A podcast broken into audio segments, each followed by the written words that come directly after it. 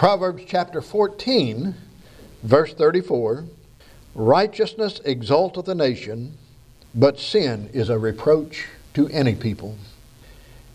Folks, I believe the only hope for America lies right here in this verse, Proverbs 14, verse 34. Again, it says, Righteousness exalteth a nation, but sin is a reproach to any people. It's not just what God said, but it's what He is saying today. It's what He is saying to me and to you, and I think it concerns this nation as well as it did the nation of Israel. Today in America, some say that we are living in what is called the post Christian era in America. You know what that means? That Christianity has had its day, it is passe, and we're moving on to something else. And that's the attitude of so many people in our nation today. Those who used to be considered good old fashioned, decent Christians, because we believe the Bible, now we're labeled as religious nuts, the religious right, fundamentalists, zealots, wackos. We need to ask ourselves today, and I ask myself this and am concerned about this what kind of nation are we leaving our children and our grandchildren? That ought to be our question on a daily basis. Now, there are people who say, well, the most important thing we have to deal with today is the environment. That's the main problem. Others say, well, the main problem is not the environment, it's economics. You know what I think it is? I think it's ethics. Amen. The greatest problem that we have in this nation today is ethics. I had much rather leave my children a godly heritage and a godly nation rather than leave them great wealth to be squandered by a godless nation. Something terrible has happened in America. For further information, just check your local newspaper, okay? I know you have to go online these days to check it, but check your local newspaper. And there are two great dangers that we face as the people of God. And the first danger is this that we will just get a live and let live attitude, that we'll just retreat, that we will just, as one man said of the church that he was attending one time, we're just trying to hook in and hang on till Jesus comes. That's one attitude that we could have, but listen, that is impossible. We can't do it. There's no place to hide, folks. We are right out here in the open. There's a man named Martin Niemöller. I don't know if you've heard of him or not. He was a pastor in Nazi Germany prior to and during World War II because he opposed some things that the Nazis wanted done. Ultimately, Niemeyer was put into prison, sent to a prison camp. He eventually ended up at Dachau prison camp. He survived. And after World War II, he would go about speaking to people. And he would always close his speeches with this quote First, they came for the socialists, and I did not speak out because I was not a socialist. Then they came for the trade unionists, and I did not speak out because I was not a trade unionist. Then they came for the Jews, and I did not speak out because I was not a Jew. Then they came for me, and there was no one left to speak for me. We can't run and hide. We can't be silent. We must speak up. We must tell people the Word of God and share it with them and share with them the things that we believe that the Word of God teaches. That's the first danger, that we would just go into hiding. The second danger is this that we will substitute a political agenda for the gospel of Jesus Christ. One thing that does not get preached from this pulpit is politics. You want to know what my politics are? You ask me later, I will tell you. Okay? You will not have to wonder where I stand in the political arena. But we don't preach politics here.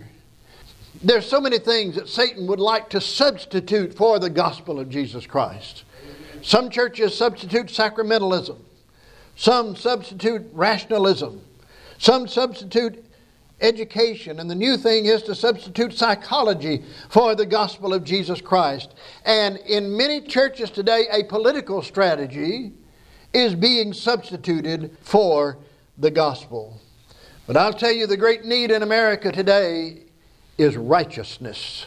Amen. Being right with God, being what God would have us to be, doing what God would have us to do. Listen, we, and I think we can, I think we have the greatest or one of the greatest military forces upon the face of the earth.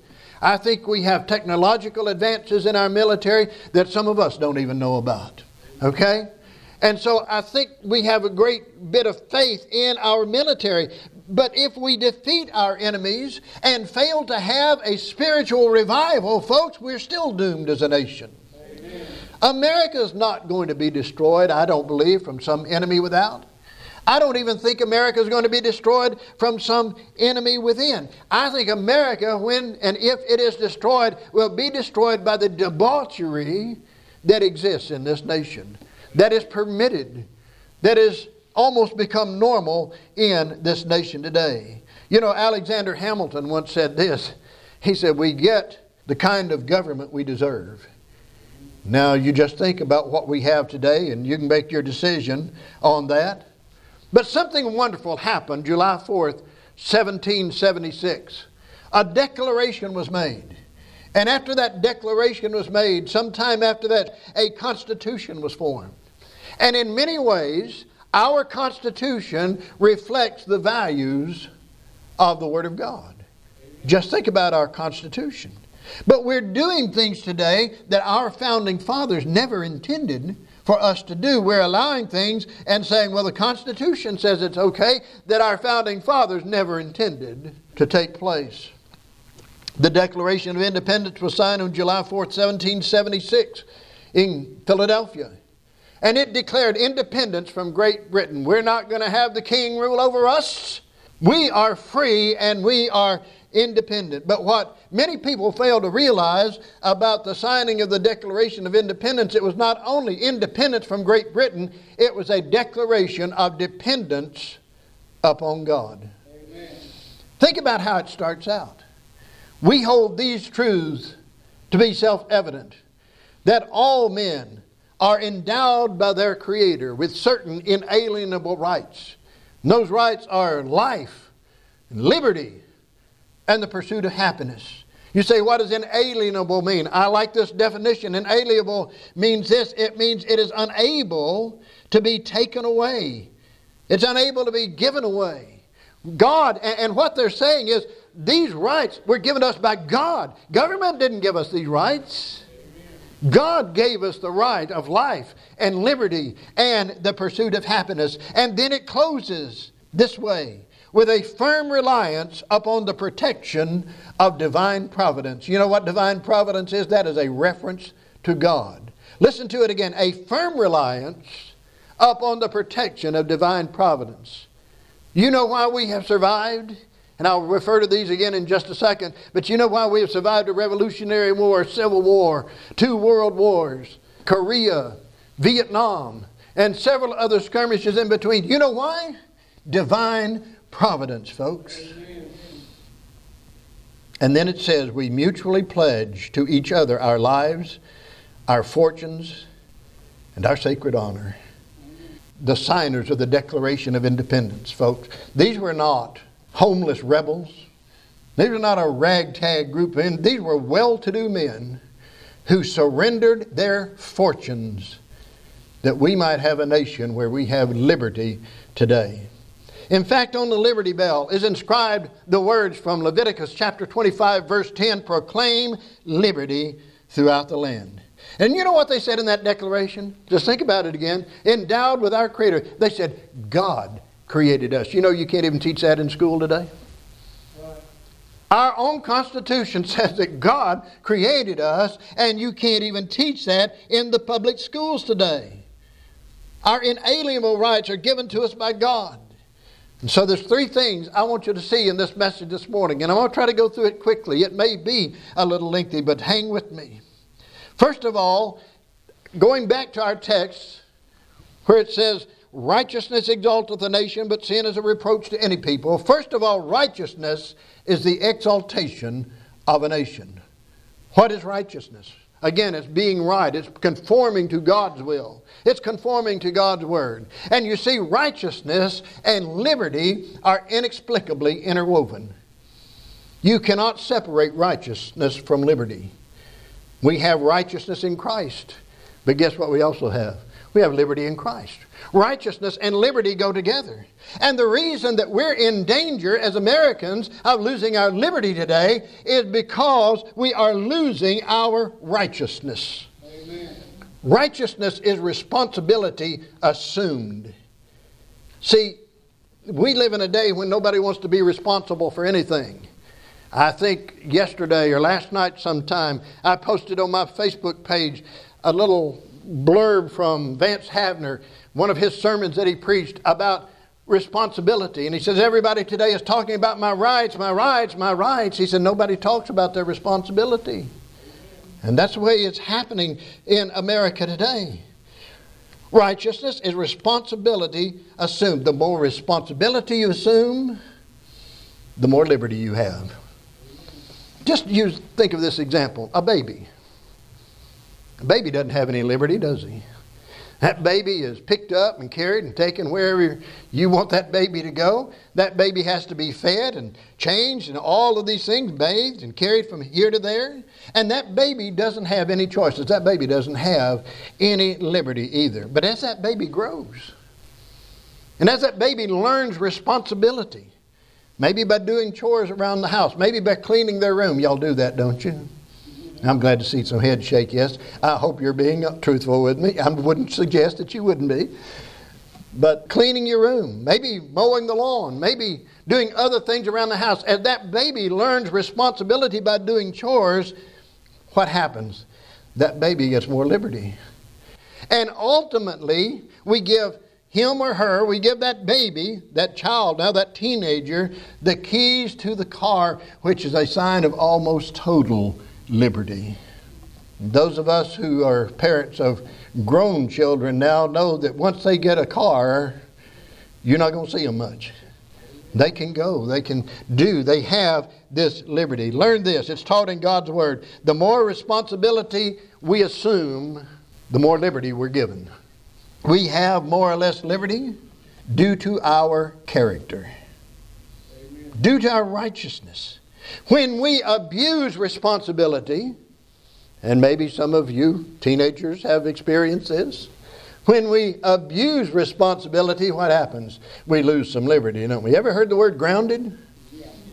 Okay, I just want to make sure you're familiar with that term. That's a loss of liberty because of not assuming some responsibility. And listen, I said that there's a problem in America, and it is our problem with our character. And when there is a demise in character, there will almost always be a growth in government. When character is diminished, more laws are assumed to be needed to create a character that will fit in with the society. You can't be irresponsible either as an individual or as a society and expect to remain free. Our government began with the dependence of on God. We've already shown that. The Constitution was written by people of character, for people of character, and it will only work for people with character. From 1740 to 1770 in this country, preachers were going up and down the eastern seaboard and they were preaching the gospel of Jesus Christ, and there was a time of revival in this nation. Churches were built. Character was placed in the heart and in the mind and in the bosom of our founding fathers. If you study their writings, you will see that they were imbued with a great belief in the Judeo Christian ethic. That's where many of our laws come from. Out of that character came the Constitution of the United States of America. The founding fathers believed in living responsible lives and living righteous lives, and therefore, if people would do that, they believed the best government was the smallest government. So they formed a republic, a government of law and of representatives, where the people would elect representatives, and those representatives would know the minds of their constituents and would lead the country in that manner. But you understand that those who represent, even today, those who represent us, those that we elect and that we send to Washington, D.C., are there only by the will of the people. And if you don't like your representative, there's an answer for that. Next election, vote somebody else who you think conforms to what you believe we ought to be as a nation and what God's Word teaches. It won't work any other way, folks. Someone says, Well, you're, you're just a preacher. What do you know about these things? Well, I did take some government classes in school, you know. I took some government classes in college, but I tell you what, let's hear someone who does know about these things, all right? Who knows who James Madison was? He was the fourth president of the United States of America, okay? Learn your presidents. He was the, he was the architect of the Constitution. And listen to what he said. He said, We have staked the whole future of American civilization not on the power of government, far from it we have staked the future upon the capacity of each and all of us to govern ourselves, to sustain ourselves according to the Ten Commandments of God. You know what he said? We must govern ourselves. And we must govern ourselves according to the Word of God, according to the Ten Commandments of God, not according to government, not on the basis of what the majority says.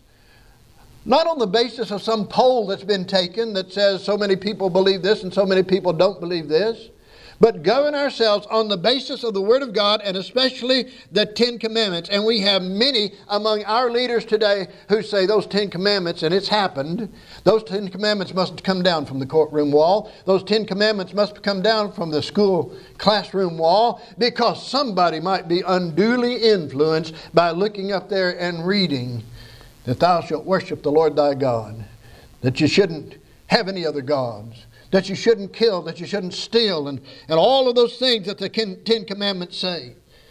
So today, thanks to many, sometimes in our educational system, the Ten Commandments are out. Well, what replaces it? X rated humanist literature is in, folks.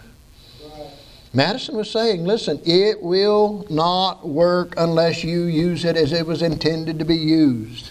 This Constitution will work, but only if we govern ourselves and we govern ourselves by the Word of God. But liberty is also responsibility assumed. I said righteousness is responsibility assumed, liberty is also responsibility assumed. You know where real liberty comes from? I know it comes from the Lord. But you know where real liberty comes from? It comes from within. You say, what do you mean by that? Here's what you do. If you want real liberty, you take the cop off the street and you put him in your heart.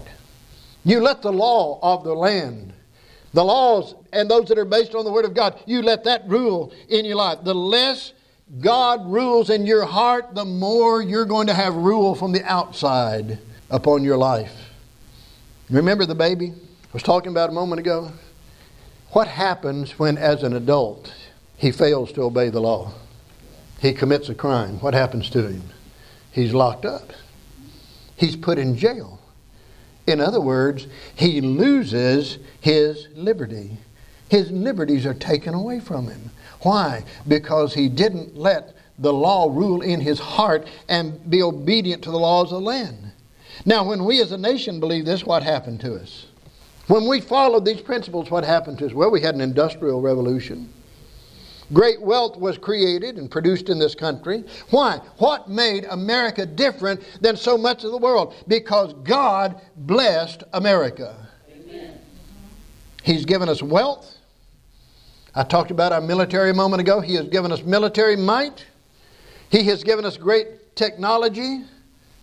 But we seem today not to have the will, the desire to follow Him and to follow His Word. Righteousness is the exaltation of a nation. But if righteousness is the exaltation of a nation, reproach is the humiliation of a nation. What does it say? Righteousness exalteth the nation, but sin is a reproach to any people. America is living in reproach today, folks. And the American dream is dissolving right before our very eyes. Why? What has happened? Listen to our history again. We came through a revolutionary war and God blessed us. We had to go through an agonizing civil war. But God brought us through that and we were united once again. Then we faced World War I. God blessed us there. We got ourselves back together and God gave us victory. Well, what happened then? Instead of giving God the praise, and that's where it should have been. Instead of giving God the praise, we wanted liberty without responsibility. You say, why do you say that, preacher? Because think of what followed. The flapper age came. Now, if you want to know what flappers are, you look it up. I'm not going to. The roaring 20s came. All of these things began to happen. We failed to understand that our blessings were from God. And then the Great Depression came.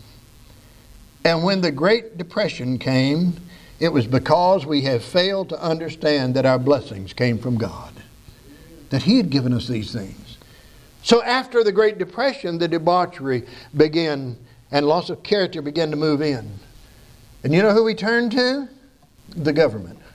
We said, let the government take care of us. We asked the government to help us out. And so all of the great social programs in this nation began. Everybody said, this is wonderful. Look what the government can do. There's an article, and I meant to bring a part of it, and I failed to do that. But there's an article that says when the populace realizes that they can vote themselves money from the national treasury, then the nation begins to have trouble. We can put people in office, and they're there right now. You gotten your stimulus check? I guess they're working on a fourth one now. We figured out we can vote ourselves money out of the national. All we have to do is just increase the deficit, right? Look what the government can do for us. Look at what the government can give us. But remember, the government can't give you anything without taking it away from you or someone else. You know, they can print money, but just because they print money doesn't mean they necessarily have any money, okay? So the government began to grow and get bigger. This small government that our founding fathers established began to grow and get bigger and begin to redistribute the wealth. And they always take theirs off the top, right? By the way, those of you who received stimulus checks and had a refund coming at the end of the year, you didn't get as much as you thought you'd get, did you? You know why? You got a payment on that when you got your stimulus check. So the government takes theirs off the top and they take theirs from others. And when we lose character, folks, we lose freedom. We seem to have forgotten that from our teen years. And we have watched in America as one fence post after another has been set up around us, and we continue to eat out of the government trough. We've turned into a welfare state. In the 1960s, Soviet Premier Nikita Khrushchev visited this country, and he was being shown certain places. I've always thought it amusing that they, one of the places that was on his do not go list was Disneyland. I don't know why. But he was shown this country, and he made the comment that one day, listen to this, one day, he said, you will wake up and you will all be communists. It's not going to happen with a revolution like it did maybe with the Bolshevik Revolution in Russia, but it will ease in. And folks, it's gradually happening in our nation. We have become that welfare state. But not only does government begin to provide and then control, if you're not careful, government can begin to oppress. I know this is different from any kind of message I've preached from this pulpit, but I think it's necessary today. Government grows as strong as the weak will of the people will allow it to grow. We sit back and we do nothing. Remember what Alexander Hamilton said? You get the kind of government you deserve and we sit back and we do nothing and we say nothing and we vote nothing and we elect people who stand for nothing, we're going to get nothing. We may still have a lot of freedoms, but folks, we're living in the shadow of a government that was founded by our fathers and our forefathers, but that shadow is quickly receding over the horizon. There's an article I post every so often on my Facebook page says I miss the America of my youth. And I do for you young people, let me tell you how it was. You say you're living in the past. No, this is the way it ought to be.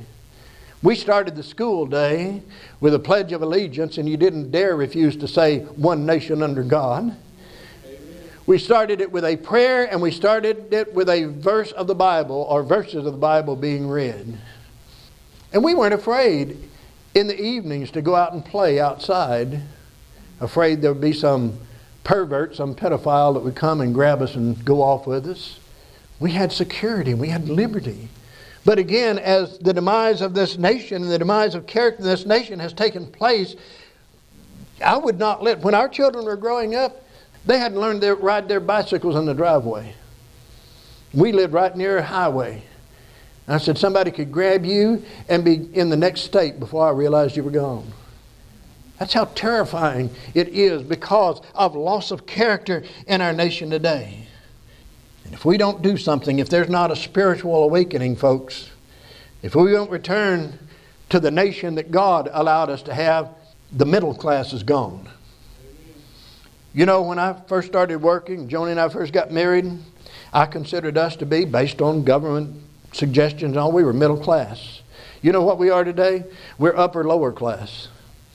Things have changed. We'll have two classes. We'll have the very rich and we'll have the very poor.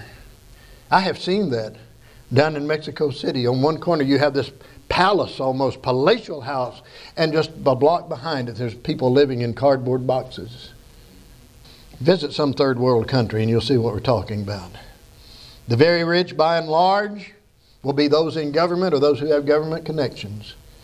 And they will be very rich. And the rest of us will make up the masses to keep it all going.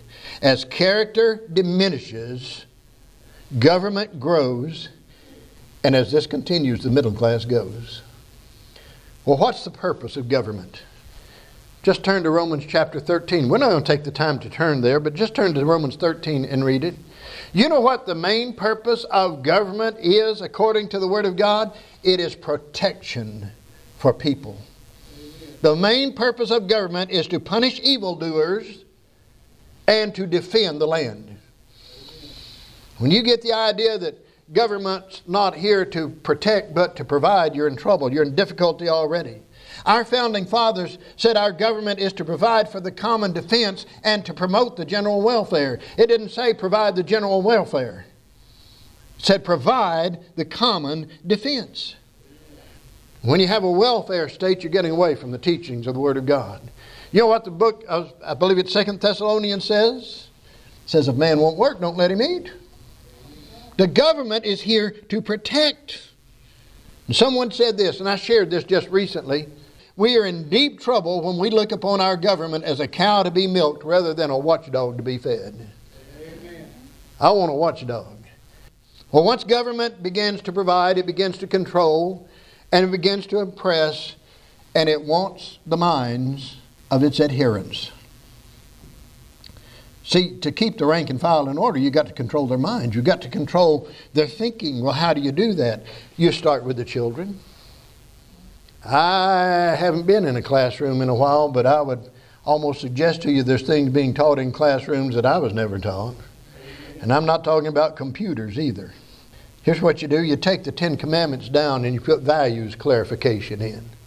You teach young people that there's no real standard of right and wrong that you can't depend upon the Bible. It's not a good reference point. You begin to talk about the glories of the welfare state. Then you talk about a one world government and a new world order. That's how you change the minds of the children, and children grow up in a nation that our founding fathers never knew. I just wonder if some of our founding fathers were alive today, what they would say about good old God bless America. Now, before I go any further, I'm going to tell you I love this nation. I told you I get a tear in my eye and a lump in my throat when I look at that flag. It's the most beautiful flag in the world. Amen. But what would our founding fathers say? Adolf Hitler said this in 1920. Now, you remember, he didn't come to power for a little while after that, but in 1920 he said, Give me the minds of the children, and in one generation I will give you the fascist superstate. And he did it. By the way, Stalin did it too. Out of our educational system with compulsory education, the Bible's out, prayer's out, Ten Commandments are out. Oh, creation is out. Humanism and its X rated textbooks, as I said a moment ago, are in. Now, a professor at Harvard University said this. Now, this is a professor of educational psychiatry at Harvard University. Listen to this quote Every child in America entering school at the age of five is mentally ill because he comes to school with a certain allegiance toward our founding fathers, toward our elected officials, toward his parents, toward a belief in a supernatural being, toward the sovereignty of this nation as a separate entity. He's saying our children are sick when they start school because they believe America first because they believe in God, because they believe and have an allegiance to their parents, an allegiance to elected officials. And here's what else he said. He went on to say, It's up to you teachers to make all these sick children well by creating the international child of the future. Young people, you see when I said this deals with your future really more than those of us who are older? A magazine called The Humanist said this We've got our Sunday school classes five days a week, and we're going to bring in a new society. And listen, Hollywood and the media have an agenda for this nation, and it's not the agenda that you and I ought to have for this nation. Amen. You say, You don't like Hollywood, do you? No, not a whole lot. Okay. I've been at war with them for a long time. The government provides, the government controls, the government oppresses. Why? Because of the lack of character on the part of the people. That's why. Because we are not what we ought to be. The truth is, God holds me and you responsible to teach our children. And we send them off to school to be educated, we don't know what education they're going to get. But I tell you what, we can teach them at home. But again, we, we ought to teach our children. We ought to teach our children the Word of God. We ought to teach our children about this nation. We ought to teach our children about the heritage, the godly heritage of this nation. We ought to teach our children about the history of this nation. There's a very sad verse of Scripture, and it's not going to be up on the screen. I've shared it with you several times before, but to me, it's one of the saddest, saddest verses of Scripture in the Word of God, and it's over in the book of Judges and the second chapter. And here's what we're in danger of. Remember, in Joshua chapter 24, Joshua made that great speech. He said, As for me and my house, we're going to serve the Lord. And all of the people agreed to it and said, Amen. And, and, and we're not going to do otherwise. We're going to serve God. Joshua and that generation died out. And listen to what verse 10 of chapter 2 in Judges said. And also all that generation were gathered unto their fathers. And there arose another generation after them which knew not the Lord, nor yet the works which he had done for Israel. We are one generation away as a church from heresy. Amen. We are one generation away from going out so far that God says, I'm going to remove your candlestick. See if these young people, and listen, they're not that young either. They're getting very close to being considered adults by the state, whether mom and dad consider them that or not. And when they're considered adults by the state, guess what? We lose in many ways, except unless you apply the feet rule, we lose our parental authority. You say, What's the feet rule? As long as your feet are under my table, you do what I say. If you don't want to obey me, get out and get your own place, you know, provide for yourself. But when they turn 18, and we've got many young people who are getting close, if we don't get the Word of God in them, if we don't get them to understand why we are what we are, why we serve God the way we do, and why we're faithful, and why we love the Lord, folks, they're going to be like this generation in Judges chapter 2 and verse 10. They won't know the Lord. But by the same token, as citizens of this country, they need to understand where it came from and why it is and why God has blessed this country. The teaching is to go from God to grandfather to father to children to their children on down the line. And we are responsible. And again, if you don't believe that Hollywood and the media and social media have an agenda for this nation, I have some swampland in Arizona I'd sure like to sell you. Righteousness is the exaltation of a nation. Reproach is the humiliation of a nation. But, folks, revival is the restoration of a nation. I appreciate our ladies. I love that song, If My People. And that's why I quoted that verse, if my people. Now, he's not talking about all of America when he said he was talking to Israel. God was talking to his people in 2 Chronicles 7.14. But by application, he's speaking to us today who are his people, saved people. If my people, which are called by my name, shall humble themselves. That's the hardest thing to do. It is hard to humble yourself, isn't it? That's okay. You can say yes. I know it is. Say, preacher, do you have a fight with being humble? I'm not going to tell you, because then you'd know. Yes, I do. Sometimes. If my people, which are called by my name, shall humble themselves. That's the first thing. You're not going to pray and ask God for anything until you humble yourself. Until you say, I can't, I can't, I can't. God can. My people which are called by my name shall humble themselves and pray and seek my face. What do you want, Lord? How do you want it done? And turn from their wicked ways. You say, I'm not wicked. To him that knoweth to do good and doeth it not, to him that is sin. We are sinners, saved by the grace of God, but we still have a problem with sin sometimes. Those who are called by my name shall humble themselves and pray and seek my face and turn from their wicked way. Then, then will I hear from heaven and forgive their sin and will heal their land. We want our land healed. And so we want to elect the people who will go up to Washington and heal our land. Wrong. We want our land healed. Well, we're going to just demonstrate and, and get on Facebook and talk about how bad things are. Wrong.